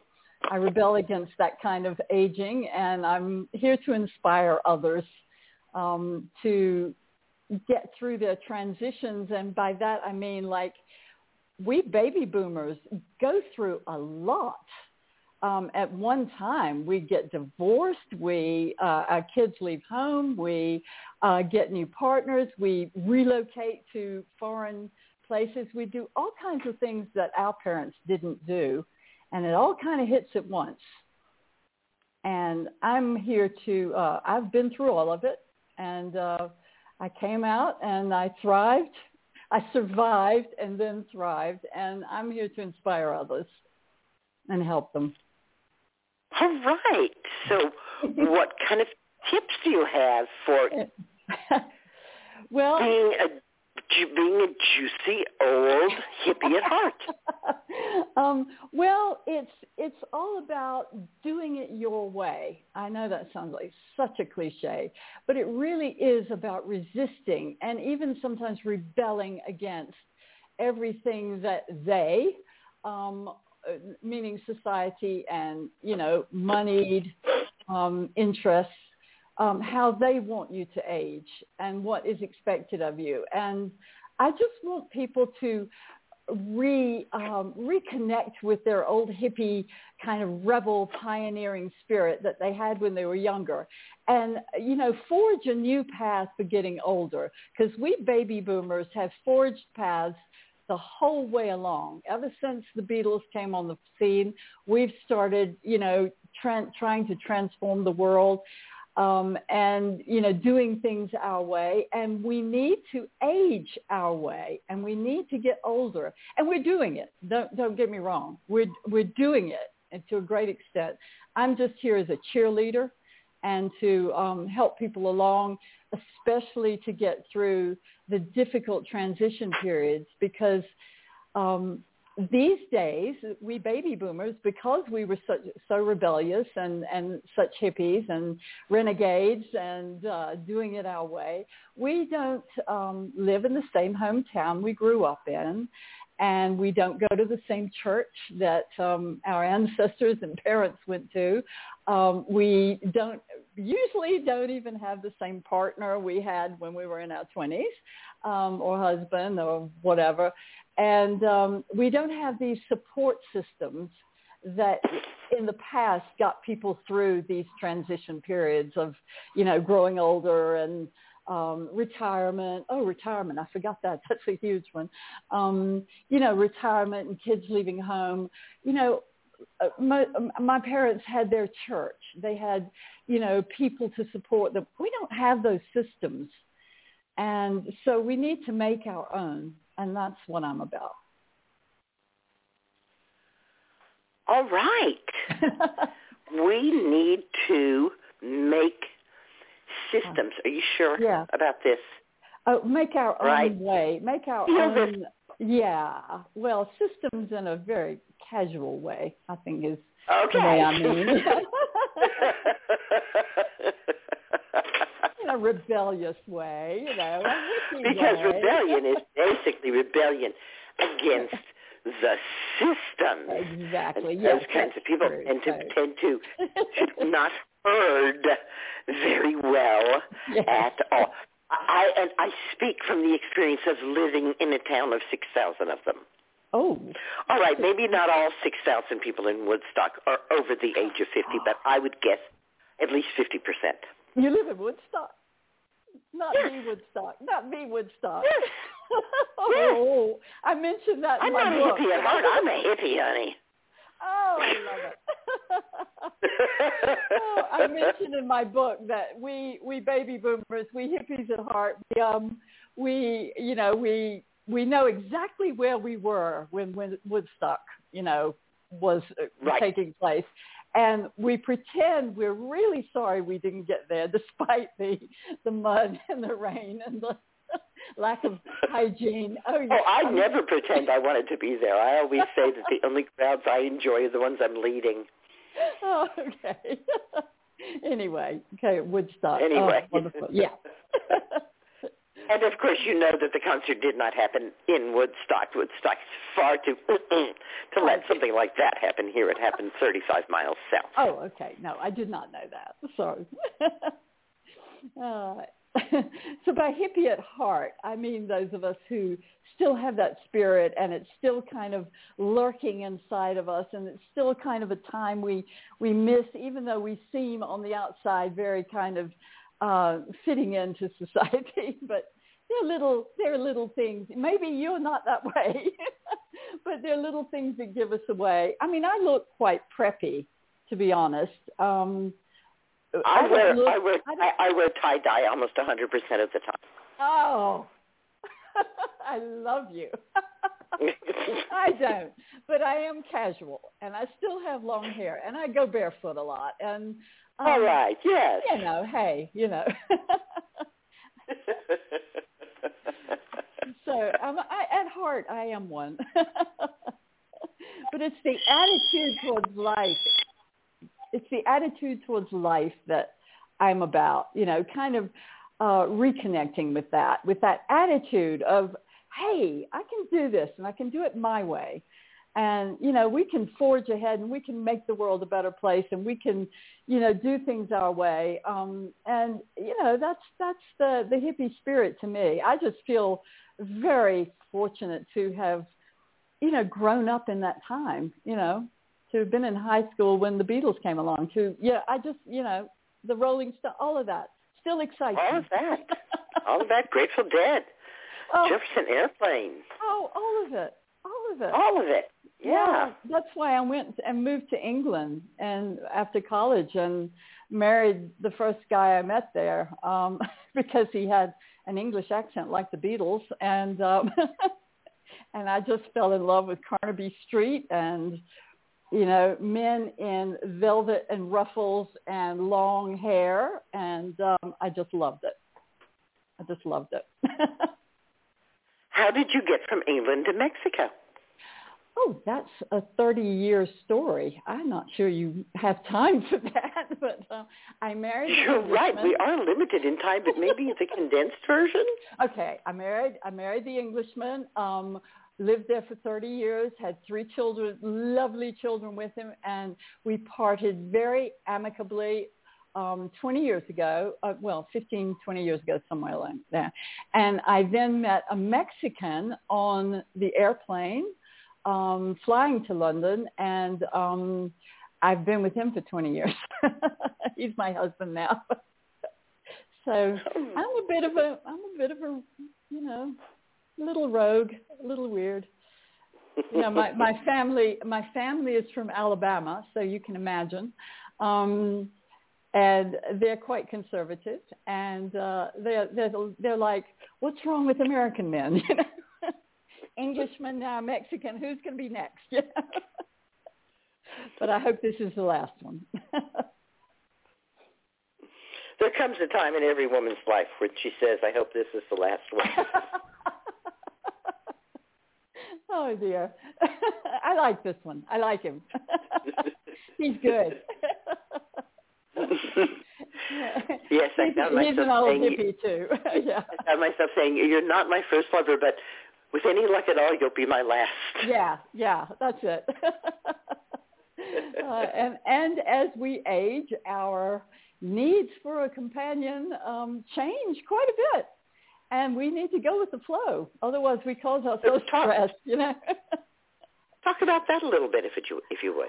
Um, well, as we get older, I think uh, I, you know I'm not speaking for everyone, of course. I'm speaking for a lot of people that I come in contact with and my clients. Um, we kind of um, are going for more for like um, somebody you like to be around and you've got things in common with and you like to share the same activities and um, they're solvents and you know things that when you're young um, college student don't seem to matter. You don't understand that they matter. Does that make sense? you want yes. you, you want to come you want you want someone who's a good companion, who's easy to get along with, who's, you know, just um, the chemistry just uh, flows, you know, more yes. than more than if it's a really hot thing. Let me put it that way. Although I, my husband is hot, he's 76 and he's hot, but you know, um, you know, it's it's that's not so important, is it? For me, I just like being around him. So that's different. And we like to travel and that sort of thing. And we like animals. and he's he he's a yogi and he meditates a lot. So it's like, you know, it's very compatible. And I like that. It's easy. Yes. Well, one Okay. of the things that I that I believe is Mhm. that um, being a hippie at heart is about being young at heart, Yeah. and that young at heart means that we're open to being shaken out of our routine. Yes. You got it, girl. yep. But there has to be a routine to be shaken out of. I think we need routines. Um, So, well, I guess it's so while we're still looking as you know adventurous agers for Yeah. that excitement and that new thing, we Yeah. want it based in oh, a strong foundation. for sure. And I, you know, I've always said this that you know you need to look after your health. You need to look after your finances. You need to look after your friendships. Um, uh, you know that your relationships. Um, those things I see so many of my clients neglect. You know, one or the other. You know, and then you get into um, your spiritual life and your you know purpose for living and all of that. But those three elements are just so important. If you neglect any one of those, uh, you're going to have problems. You know, people don't pay any attention to their finances because they uh, are nomads and they just like to live free, and then they regret it. You know, you need some some attention to it. Your health. I think that needs so much attention. You know, staying reasonable, um, staying reasonably healthy as much as you can, um, and and then your relationships. Um, I see so many of my clients. It just breaks my heart. They they don't have good relationships with their whatever family they have left, or their kids won't speak to them, or you know all sorts of things. Protect those relationships. Protect them. They're so precious, you know, um, and they help you so much as you're getting older. So that's my And little especially sermon. protect them because a certain amount of them are going to die on you. Oh yeah, they really will. They really will. And And then you'll wish you had the rest of them. I know, and then you wish you had been nicer when you know before they died. Um, you know, there's a lot of regret going on, but I just can't believe how many people are are at odds with their kids. You know, they're grown-up children. They don't speak, or they're cheating each other out of money, and all kinds of things going on. Um, oh dear, you know, my goodness. I had Oh. no idea. Yeah, lots of it. I, I deal with it every day, and um, you know these are just relationships where you have to you have to give in and sacrifice. You cannot always have your own way, you know, and you've got to be able to let go. That's the big thing to me is, is At, at one go point, stuff. at one you know. point in my relationship with my daughter, I sought out a therapist, and I said to her, you know, I would not let any other human in the world treat me the way my daughter is treating me. You know, Oh, should. I like, should Yeah. I like do something about it? And she looked at me and she said, didn't you read the manual on page one? It said parents eat shit. okay, you got me. That was, that was more poetic than what I said. And I said, got it. it it's, you know, since then Yeah. it's been my like, Yeah. right? Anytime it comes up, it's like, parents you know, eat shit, page one. Okay, like- got it. yeah, and it's like the old, you know, the old um cliche. You know, would you rather be right or? Oh, wait a minute, I can't remember it. now. or what? I think of it What's minute. my other choice? It's my age. I forget things in the middle of a sentence. Oh dear. uh, would you rather be right or? among among the among the Seneca, um, I was told that when teachers get to be to a certain age, that they're required to teach in groups. And the three is the minimum group, so that if one forgets and one falls asleep, there's still one to teach. I love it. I love it. Where did you hear that? From grandmother. Oh my goodness, I love it. yeah, that's me. I need somebody sitting right beside me. right. Okay. uh, anyway, I'm young at heart, though. there you go. yeah. So, uh, so what other questions so what do you have? else? Let's see. You did you say you had written seven books? Seven books, yeah.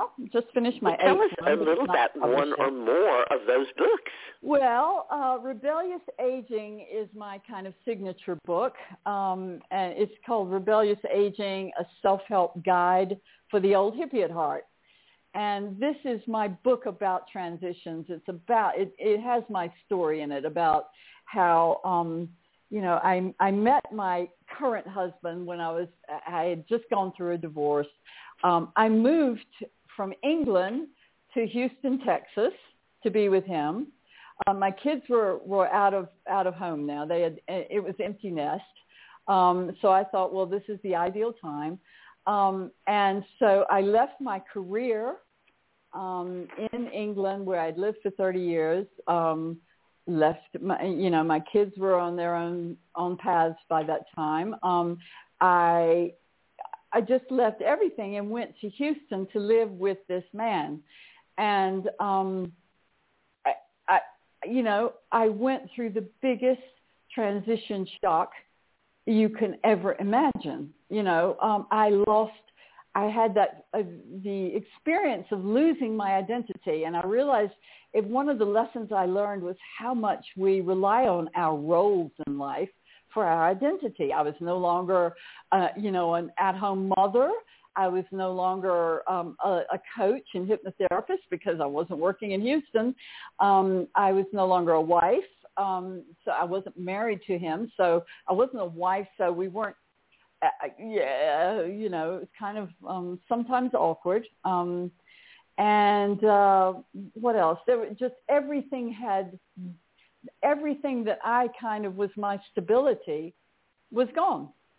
And I was living with this man. I didn't have any work. Um, I, I, it was just I went through this transition shock. And this book is my story about how I realized how many people are going through that, our age at that time, and um, you know how I survived it and um, and thrived. Eventually, we moved to Mexico to this beautiful town, San Miguel de Allende, um, which is kind of half Americans, which some people don't like, but I love because um, they speak my language.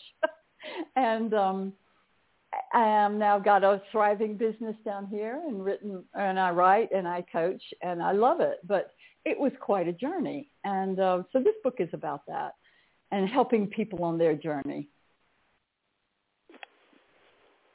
Sounds thrilling. well, it um it's it's called the I, I compare it to your hero's journey. Yeah, and I feel like we all when we're in the process oh and oh the other thing was it was not only all that i was i was overweight um i was going through menopause i was um uh, um i was broke um I, I just all kinds of things you know were you know on me at all times i had lost all my money after nine eleven um when the market crashed i lost everything and um I lost all my clients, you know, and that sort of thing at the at the time. And you know, I was just going through hell, and um, and I was living with this man who was Mexican. I had been used to an, you know, a new age Englishman, um, you know, very kind of progressive in his thought. And I was married to, I mean, I was living with a Mexican, and that's a very different story. Um, I'm I'm very happy with it, but it was it was a big it was a big change. And um, I, uh, I, I took what I would call, I, I like to call it the hero's journey, um, a la Joseph Campbell. And um, your hero's journey is when you're forced by being miserable into really re-examining your life and seeing how you have to rewrite your story. And you have to go out and fight dragons and you have to find new archetypes to help you and retire some of the old ones and um, you know really um, reset your goals and then come back into the world.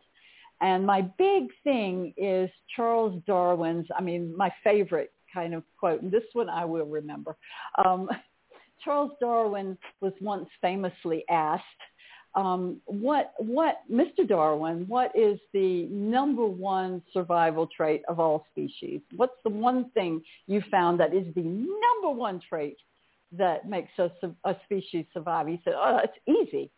He said, it's adaptability. And I just, when I first heard that, I just, I can remember getting cold chills because that's the answer. As we get older, we have to adapt. We just, and this is what a lot of people as they get older don't do. And we think of old people as being set in their ways or being stuck, you know, and being rigid in there and inflexible. And it's a lot of it's true. And if we can adapt to changing circumstances, to, you know, changing lifestyles, to changing um, abilities, um, if we can adapt, we software update. what? what? Even software updates. I didn't hear that. This even software updates. Oh, absolutely. Oh my God, that's the worst. You know, technology. Yeah, exactly. Has the world changed or what? You know, and if we just get stubborn and, and don't adapt. Now, adapting for me is getting someone else to do it. That that sort of stuff. That's an adaptation. That works. An Nobody ever says you have to do it yourself. yeah, you know, I, you know, and, and I use. It, I'm, I'm a great fan of Stoicism, and um, Stoicism says, um, control what you can control and let the other stuff go. If you try to control things you can't control or, you know, adapt to, then, you know, you're just going to be frustrated. So your adaptation is getting somebody to help you. so I have a, I have a lot of people helping me. Well, I will admit to a garden chore that I have been putting off okay. because every time I go to do it, I say, you know, no, really, I really want someone else to do this. Uh, well, girl, you know what I would say. yeah, I'm going to get somebody else to do it. know, and and we change a lot. What we like, you know, our ambition changes. I mean, can you remember how ambitious you were when you were 50 and in your 40s and 50s? You know, you were going to conquer the world and you were going to become, you know, make a lot of money and you were going to do this and that and you know it gradually just it, you know you wake up one morning and that ambition is gone but other ones are in its place and it's adapting to them that makes us you know that makes us thrive. You know you have new ambitions. You you want to serve. You know you want to be of use. You want to you know that's more important than the money you know for instance i am very affordable and I'm not going to talk about money or anything, but as a coach, I'm very affordable. And my coach goes crazy over this. He says, you need to be charging more. You're too cheap, blah, blah, blah. And I say, listen, I'm comfortable with this. And that's what counts right now, me being comfortable, you know. So that's an adaptation. well, I read Schumacher very early on and really got the small is beautiful bug. Right, right. Yeah. So that, that's you know that's I, I'm with you. Keeping it keeping it small has it, given me yeah. always more time for what's valuable to me, which is relationships, friendships, mm. and family. Yes, yes, absolutely. Absolutely. Good. I remember know. one of my apprentices saying to me that her grown-up children said to her, thank you for working so hard to get us all the things we wanted when we were young, Mom. But really, we would have rather that we had the time with you than those things. Oh, oh, that's heartbreaking, isn't it? now, of course, they wouldn't have said that back then, right? No, yeah, no. That's maturity. That's hindsight. But nonetheless, it's good to hear. And it's good to hear somebody yeah. to hear it even right now, which is, yeah, your kids may want this, that, and the other thing, but in their hindsight, what they'll say is, I wish I had that time with my parents, not yeah. the thing, yeah, but the time. Yeah. But you're going to be thinking, I, you know, you wish at this point in your life you had taken time to do the things that matter to you, you know. So, you know, this is about a time of life where you don't want to die with regrets.